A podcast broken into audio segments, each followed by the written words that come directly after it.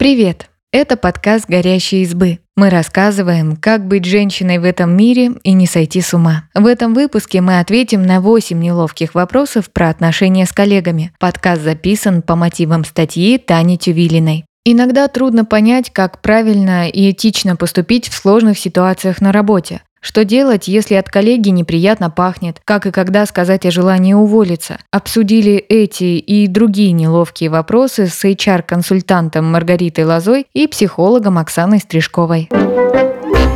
Как сблизиться с коллегами на новой работе? Вот что советует психолог Оксана Стрижкова. В любых новых взаимоотношениях важно вести себя так, как наиболее свойственно именно вам. Так вы не создадите ложного впечатления о себе. Если вы интроверт, бежать и знакомиться со всеми подряд и собирать вечеринку не обязательно. Ведите себя естественно и так, как вам комфортно. Если все же хочется познакомиться с коллегами поближе, то хороший способ сначала просто здороваться с теми, кого вы видите регулярно. Постепенно можно инициировать небольшие беседы, интересоваться новостями, настроением и делами. Так и вы сможете почувствовать, с кем из коллег вам комфортнее общаться. После можно предложить, например, пообедать вместе и рассказать немного о себе, спросить у другого человека о его интересах. В этом случае у вас неизбежно хотя бы с кем-то завяжется диалог. Вот что советует HR-консультант Маргарита Лоза. Процесс адаптации в новом коллективе можно ускорить. Например, разговоры у автомата с кофе помогают завести знакомство. Можно каждый день приветствовать коллег фразой «доброе утро». Удивительно, но это располагает к себе. Также можно попросить коллег показать вам, где они обедают и спросить, можно ли присоединиться к ним. Как правило, сотрудники не отказывают в помощи новичку. Они с удовольствием покажут вам, где принтер, кулер с водой или помещение для отдыха. Для вас же это возможность познакомиться поближе.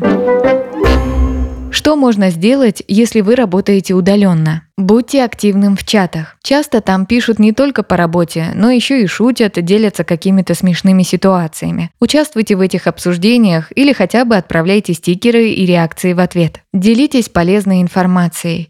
Если вы нашли интересный материал и он может кому-то пригодиться, отправьте с комментарием, может быть будет полезно. Обращайтесь за помощью или просите коллег ввести вас в курс дела. Например, если вам передают задачу, предложите созвониться, чтобы все обсудить. Заодно можно узнать больше о коллегах и их работе. Что они могут вам посоветовать, как давно они здесь работают. По сути, это те же самые разговоры у автомата с кофе. Участвуйте в мероприятиях. Часто в удаленных командах проводят разные звонки для объединения сотрудников. Принимайте в них участие, задавайте вопросы и проявляйте активность. Это поможет сблизиться с коллективом и показать себя.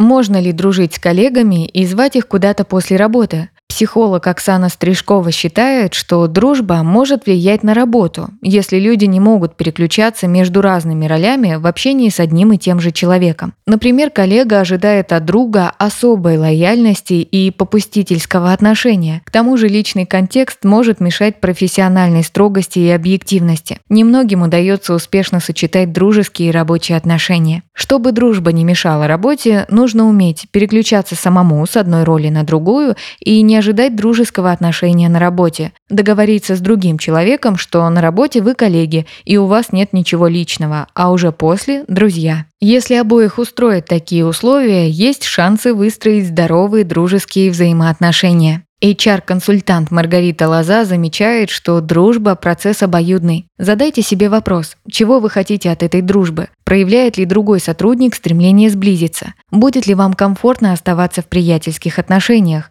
Потому что ими и придется ограничиться, если человек не проявляет взаимной заинтересованности. Также Маргарита не рекомендует сближаться, если знаете, что вам сложно дружить и работать с одним человеком. Например, вы не умеете отказывать друзьям или требовать от них исполнения обязательств.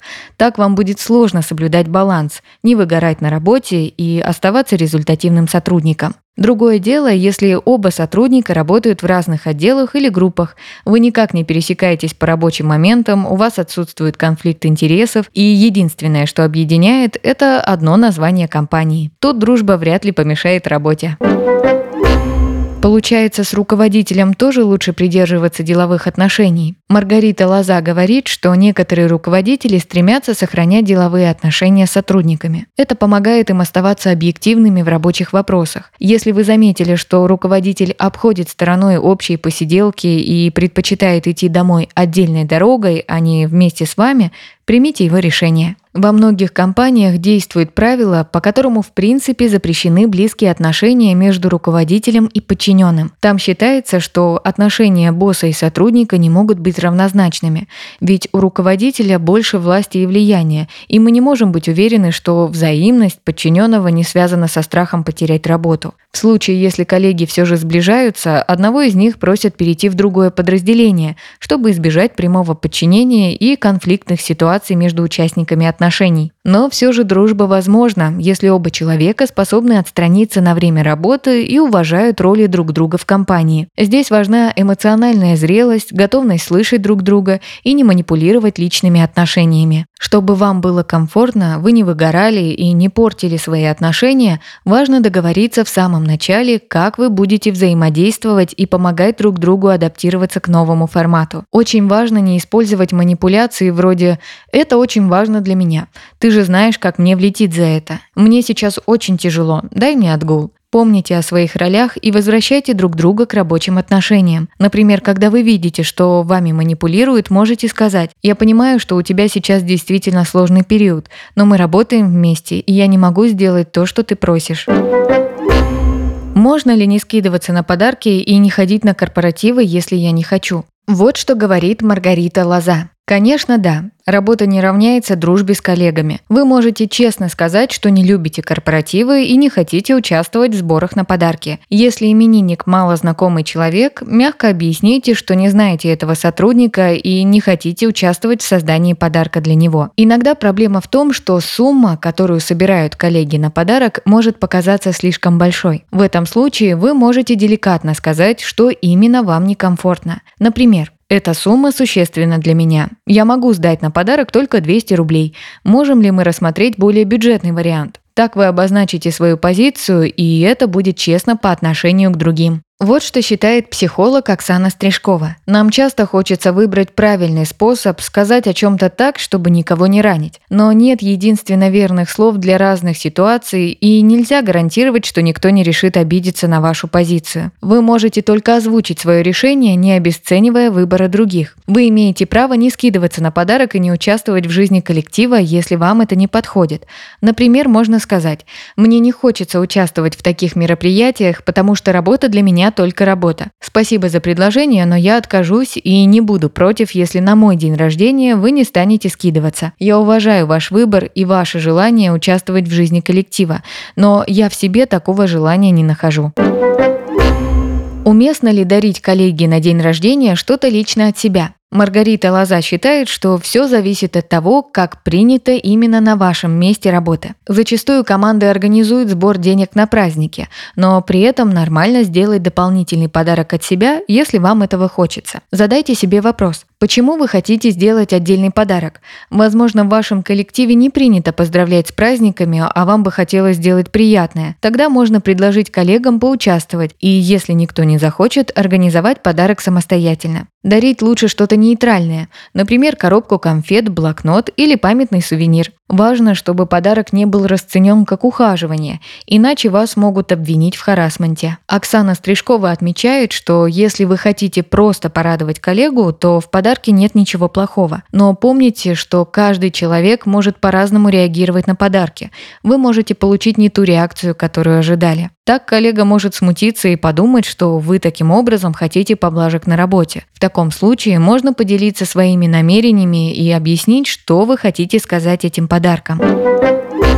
От коллеги постоянно неприятно пахнет. Это приносит дискомфорт. Как об этом сказать и нужно ли об этом говорить? Вот что говорит Оксана Стрижкова. Если запах беспокоит только вас, возможно, стоит позаботиться о своем комфорте самостоятельно. Например, пересесть на другое место. Если же это невозможно или эта проблема напрямую касается рабочего процесса, можно аккуратно поговорить об этом с человеком. Если запах и дальше приносит дискомфорт, будет копиться напряжение, которое может вылиться в пассивно-агрессивное отношение к коллеге, а это может сильно ухудшить атмосферу в коллективе. Вопрос с запахом очень деликатный, ведь человек может сам не догадываться, что от него неприятно пахнет. Лучше аккуратно озвучить свой дискомфорт в «я-выражениях», говоря только о себе и своих ощущениях, и не осуждая другого. Например, знаешь, я периодически чувствую запах, и мне он кажется неприятным. Мне от этого становится некомфортно, трудно сосредоточиться на задачах. Скажи, пожалуйста, возможно ли это как-то исправить? Нет идеальной фразы, которая не будет содержать в себе тонких и неловких моментов, но в целом я выражения помогут сгладить острые углы. Вот что говорит Маргарита Лоза. Мы можем говорить о неприятном запахе только в том случае, если это действительно мешает работать. Во всех остальных случаях внешний вид человека – его личное дело. Чтобы избежать неловкого обсуждения, можно обратиться к руководителю. Это поможет исключить прямой конфликт. Например, если вы боитесь высказаться резко или переживаете, что коллега бурно отреагирует на ваши слова. Руководителю же стоит проговорить сотрудникам, что есть общепринятые правила в компании, объяснить, объяснить, что он старается сделать работу комфортной для всех и спросить, может ли подчиненный каким-либо образом изменить ситуацию. При этом важно помнить, что ваш коллега – живой человек со своими чувствами. Он не всегда может решить вопрос, например, с чрезмерным потоотделением. Сотрудник явно не стремится специально доставить другим дискомфорт. Если запах невозможно убрать по объективным причинам, то можно предложить сотруднику подумать над вариантами, что можно сделать, чтобы всем было комфортно работать в одном коллективе. Например, можно поменять график или сменить место в офисе, если это решение будет комфортным для всех сторон. Как объяснить начальству, что я не хочу отвечать на звонки в выходные? Маргарита Лоза замечает, что никто не имеет права заставить вас работать в выходные и читать сообщения, если это не было оговорено при найме. Вы можете не заходить на почту, не отвечать в мессенджере и всеми запросами заняться в рабочее время. Если же вы беретесь за любую задачу, которую присылают вам выходные, руководитель может сделать вывод, что для вас это нормально. В таком случае откровенно с ним поговорите. Скажите, что вам сложно отказать, когда он присылает вам задание вне работы.